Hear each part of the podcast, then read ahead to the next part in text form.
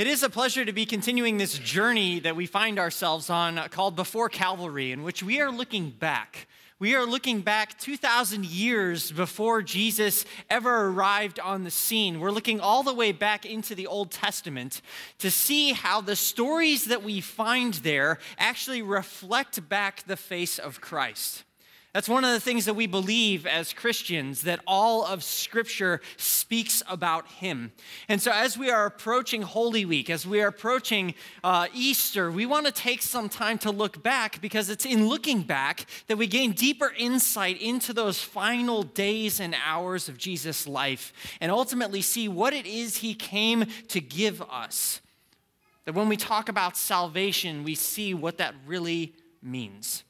And so I think it's only right that before we look at yet one more Old Testament story, that we allow God to prepare our hearts and our minds for the message that He has for us this morning. So would you please bow your heads and pray with me? Lord Jesus, we give you thanks that on every page of Scripture we find your name. That in every story we encounter your character, your purpose, your presence. And so, Lord, as we once more come before your word, we pray that you would give us eyes to see you, ears to hear you, open minds to understand you, and open hearts to receive you. And Lord, I pray that the words of my lips and the meditation of my heart would indeed be pleasing in your sight, O God, who is indeed our rock and our redeemer. Amen. So, the story that we're going to look at uh, for this morning is actually one of the more familiar Old Testament stories. It's really the Exodus story. It's that story of the Ten Commandments that's been uh, enshrined in films. Uh, back to Cecil B. DeMille's great uh, film, Ten Commandments, with Charlton Heston. Uh, for my kids, it's The Prince of Egypt, the animated version by DreamWorks. More recently, it was a poorly done action film by Ridley Scott called Exodus Gods and Kings. And what I find so fascinating is that this is a story that just seems to captivate people. It's, it's a story that seems to draw us in because it's a story that's about uh, uh, tyrants and slaves. It's about, it's about uh, genocide and, and freedom. It's about justice and rescue. It's this incredible story, this incredible narrative that, regardless of whether or not you are a person of faith, you can't help but be pulled into the tale. But this morning, I want us to look at it with a slightly different set of eyes. To not just look at it as a, as a great story about something that happened long ago, but to see it as a story that actually points us forward. Points us forward to something greater, a far greater exodus, a far greater rescue. But first, I want to make sure that we understand the context a little bit, that that we revisit what, this, what had happened in our story up to this point. You see, what we read when you go to Exodus chapter 1 is you find that the people of Israel, God's chosen people, those descendants of Abraham, Abraham who we met last week in, in our first message in the series, that they've now grown in number that they're no longer just a small tribe with 12 sons, they're actually a, a, nation of people. And they had been living in Egypt. They were actually uh, brought to Egypt by one of Jacob's sons, Joseph. Joseph, who had risen to great power in Egypt, who actually ended up not only rescuing Egypt, but rescuing all the nations around Egypt uh, when a severe famine struck the land. It was Joseph, with, guided by God, who stored up food for the people. And so it was that Joseph brought those descendants of Abraham, his, his brothers, and their families to Egypt, where they dwelled in safety for many, many, many years. But at the beginning of Exodus, we see that all that has changed. For it says in Exodus chapter 1, verse 8, then a new king to whom Joseph meant nothing came to power in Egypt. And afraid of the people and afraid of the, the, how numerous they had become, he actually ended up enslaving the descendants of Abraham enslaving the 12 tribes of Israel, forcing them to build his temples and palaces and storehouses. And it was under this back-breaking labor that they languished.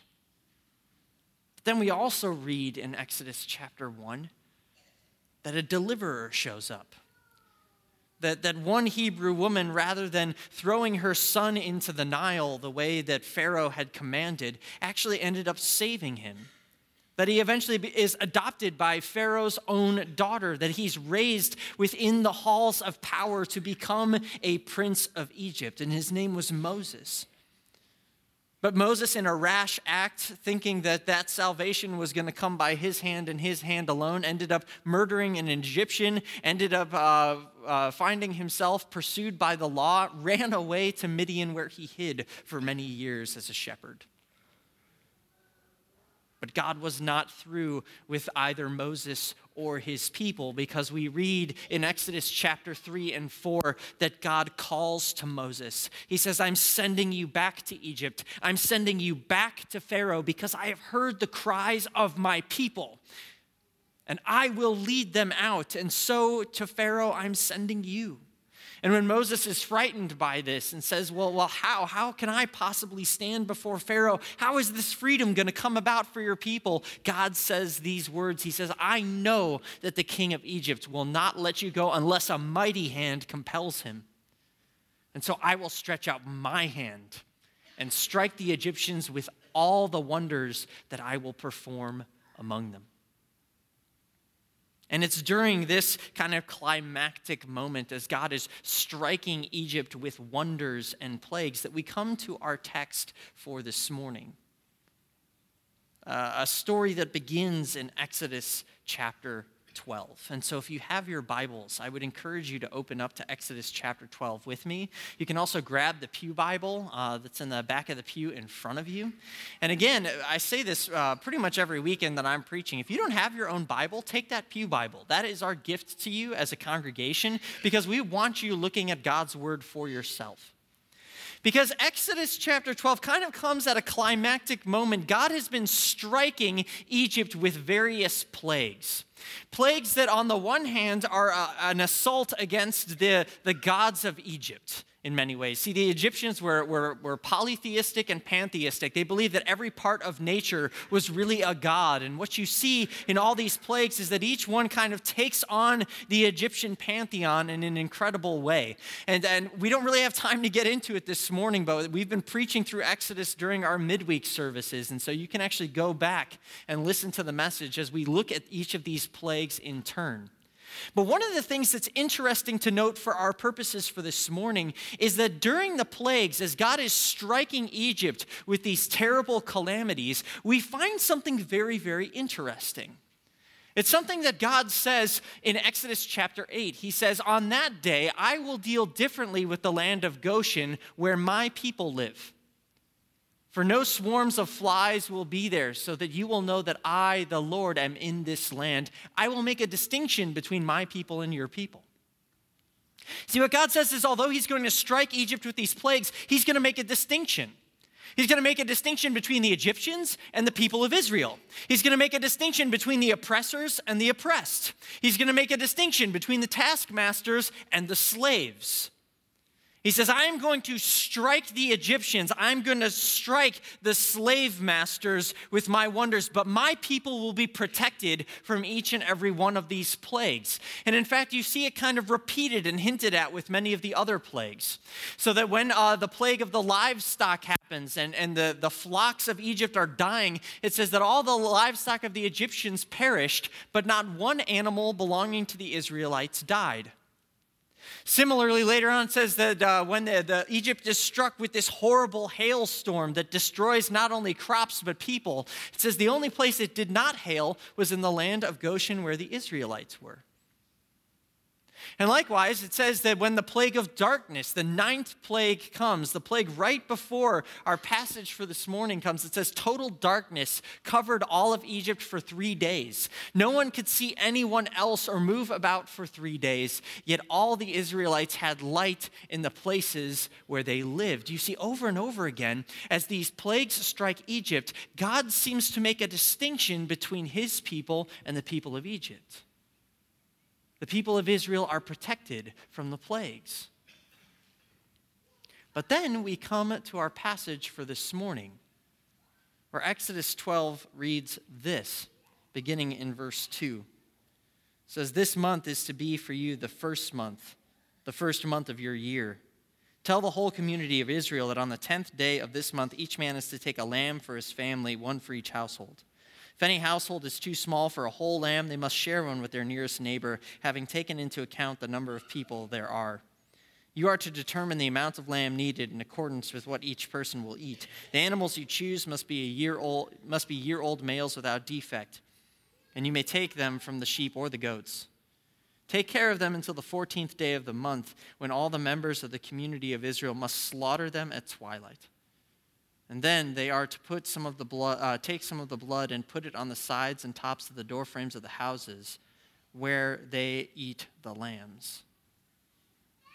He says, Eat in haste. This is the Lord's Passover, for on the same night I will pass through Egypt and strike down every firstborn of both people and animals.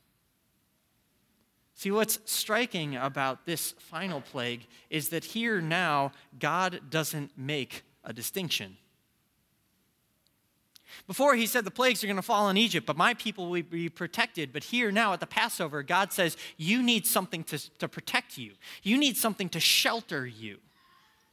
Furthermore, what's fascinating about this is later on he says, anyone who does this will be protected from the destroyer. The implication being that even if an Egyptian, hearing these words, had slaughtered a lamb and painted its blood over their doorposts, they would be passed by. You see, this is the first plague where there's no distinction is made.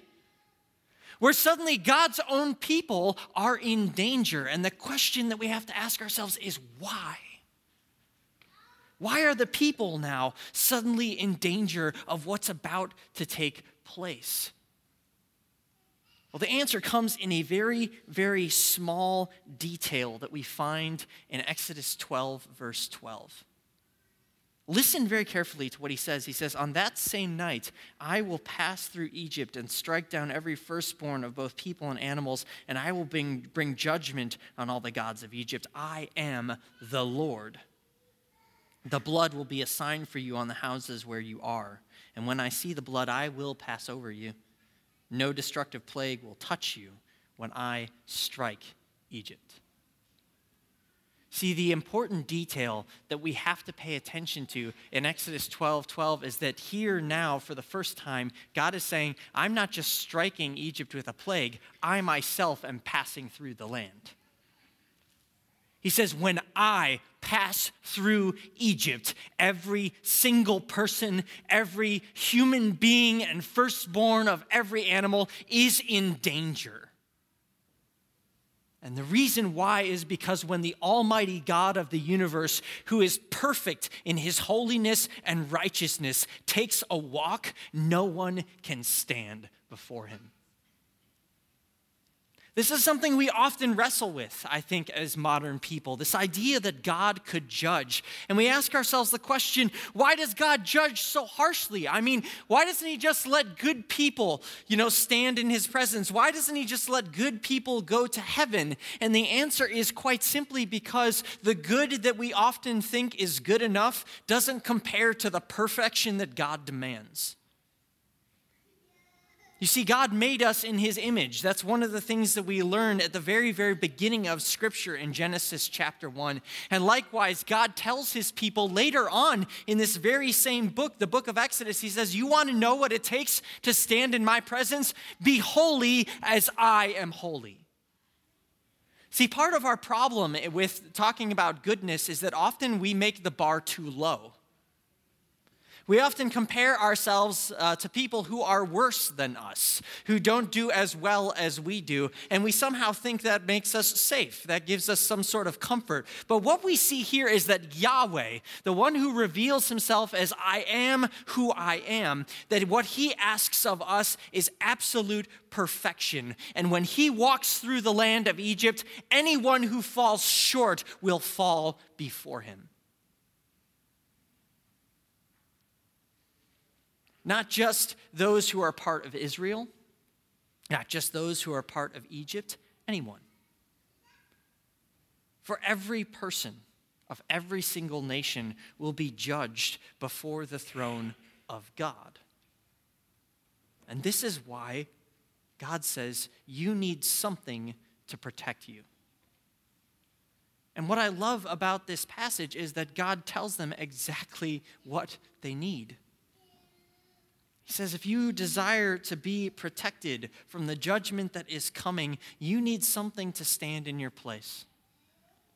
Again, this should sound familiar to us, especially if you were here last week. We talked about the power of a substitute, right?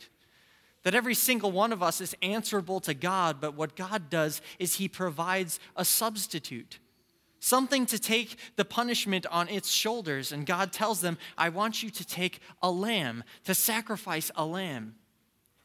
And he says, And when the Lord goes through the land to strike down the Egyptians, he'll see the blood on the top and sides of the doorframe. Will pass over that doorway. He will not permit the destroyer to enter your houses and to strike you down. God says, Yes, when I go for a walk, everyone is in danger, which is why I provide you with protection. I provide you with something that will stand between you and me, a substitute whose blood on your doors will cry out on your behalf, and I will pass by, and I will allow no destroyer to enter your homes. Man, I have to wonder what it would have been like to be in Egypt on that night. Have you ever stopped and thought about that for a second? I find it, I find it strangely odd and humorous that we like tell this story to our kids.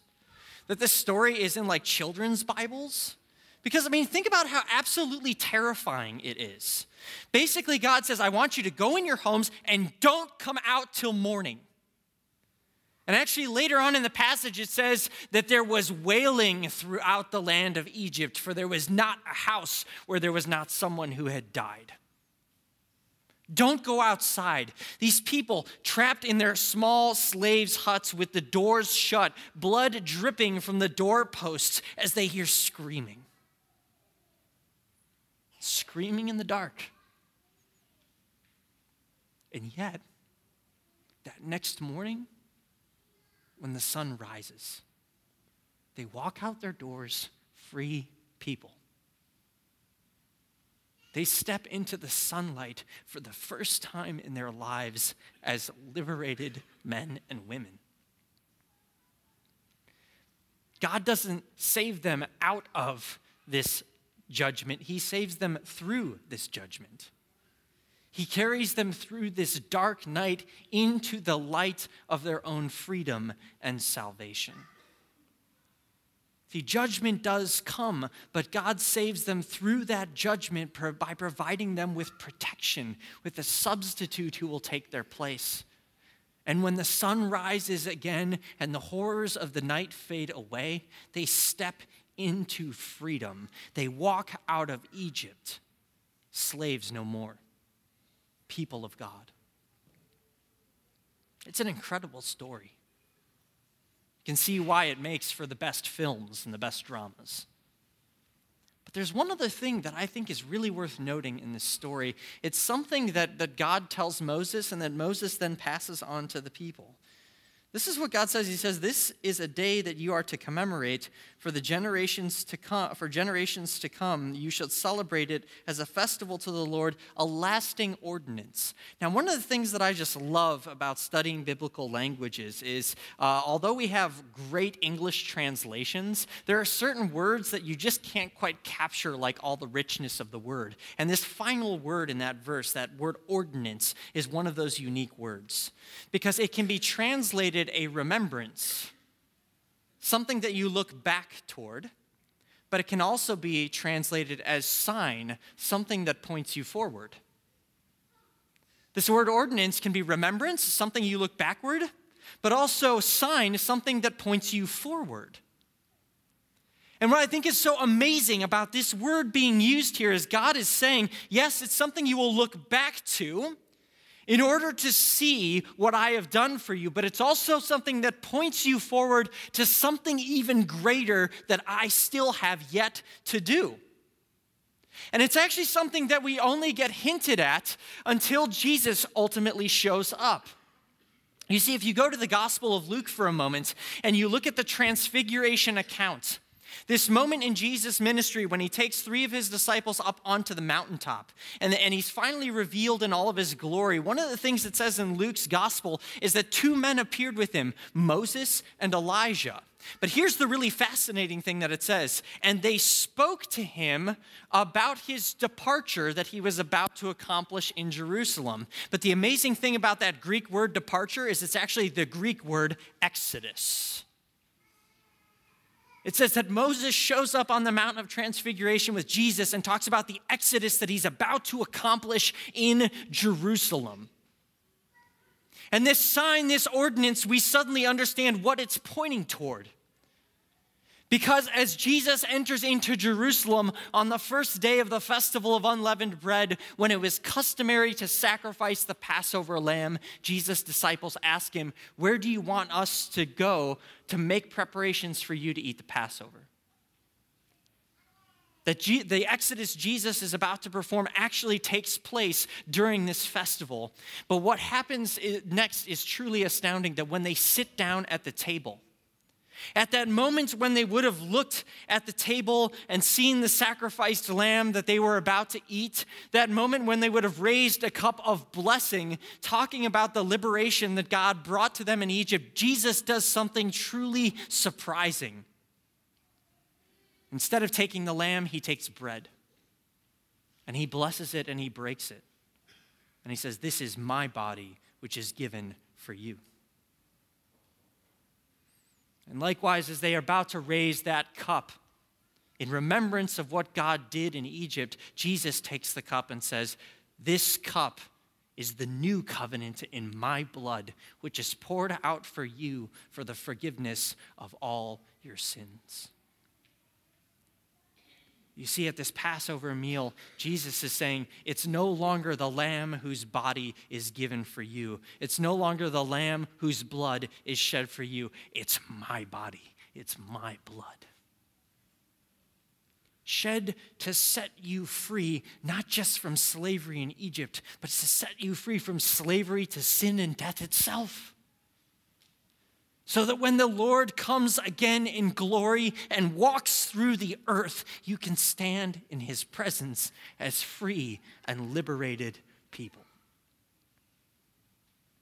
That's the greater Exodus. Jesus is the greater Passover lamb. He is the one who lays down his life to protect us, who sheds his blood to cover us so that no destroyer may enter in. This is incredible comfort for us as people of faith because the reality is is that there are many moments in our life when we encounter things that would destroy us. Things which would threaten to overwhelm us. And yet, in those dark nights of the soul that assault us, whether they be illness or loss or even the fear of death itself, Jesus says, You can be at peace, for you have been covered by the blood of the Lamb, my blood, which takes away your sin. See, the reality of Christian life is not that it's always going to be uncomfortable. Like the Israelites, we are going to encounter terrifying moments, screaming in the night, dark periods and chapters in life. And yet, what Jesus says is, He says, but in those seasons, in those moments, the destroyer will not enter in. He will not have the final word. Because even should death overtake us, we will rise to new life and walk into the light of His salvation. Free people, liberated people, people who know indeed the love that God has for us in Christ Jesus. When we realize that we've been protected by the blood of the Lamb, we can actually say with the Apostle Paul, in all these things, we are more than conquerors through him who loved us. For I am convinced that neither death nor life, neither angels nor demons, neither the present nor the future, nor any powers, neither height nor depth, nor anything else in all creation will be able to separate us from the love of God that is in Christ Jesus our Lord. Why? Because he poured out his life that we might live. Because he is our perfect Passover lamb. I don't know what season of life you are going through. I don't know what dark nights of the soul plague you. But the comfort of this text is know that you have been washed and covered by the blood of the Lamb. That because of what Christ has done for you, you are protected, you are passed over, and you have been ushered in to new life through the one who loves you, through Christ our Lord. It's something that actually we remember every single time we gather around this table, every time we take communion. What do we say? Do this in remembrance of me. Why? Because it points us back to what Christ has done, but it's also a sign that points us forward to what he will ultimately do. It's a foretaste of the feasts to come. When God comes again in his glory and we all sit down at the wedding feast of the Lamb and he wipes away every tear from our eyes, and there is no more crying or mourning or pain or death, for the old order of things has passed away and behold, the new has come. It's something that we're told happened before Calvary, something we're told was completed at Calvary, something that we are promised will come in all of its fullness on the day when the Lord returns in glory. And so it is that we say, Thanks be to God. We pray.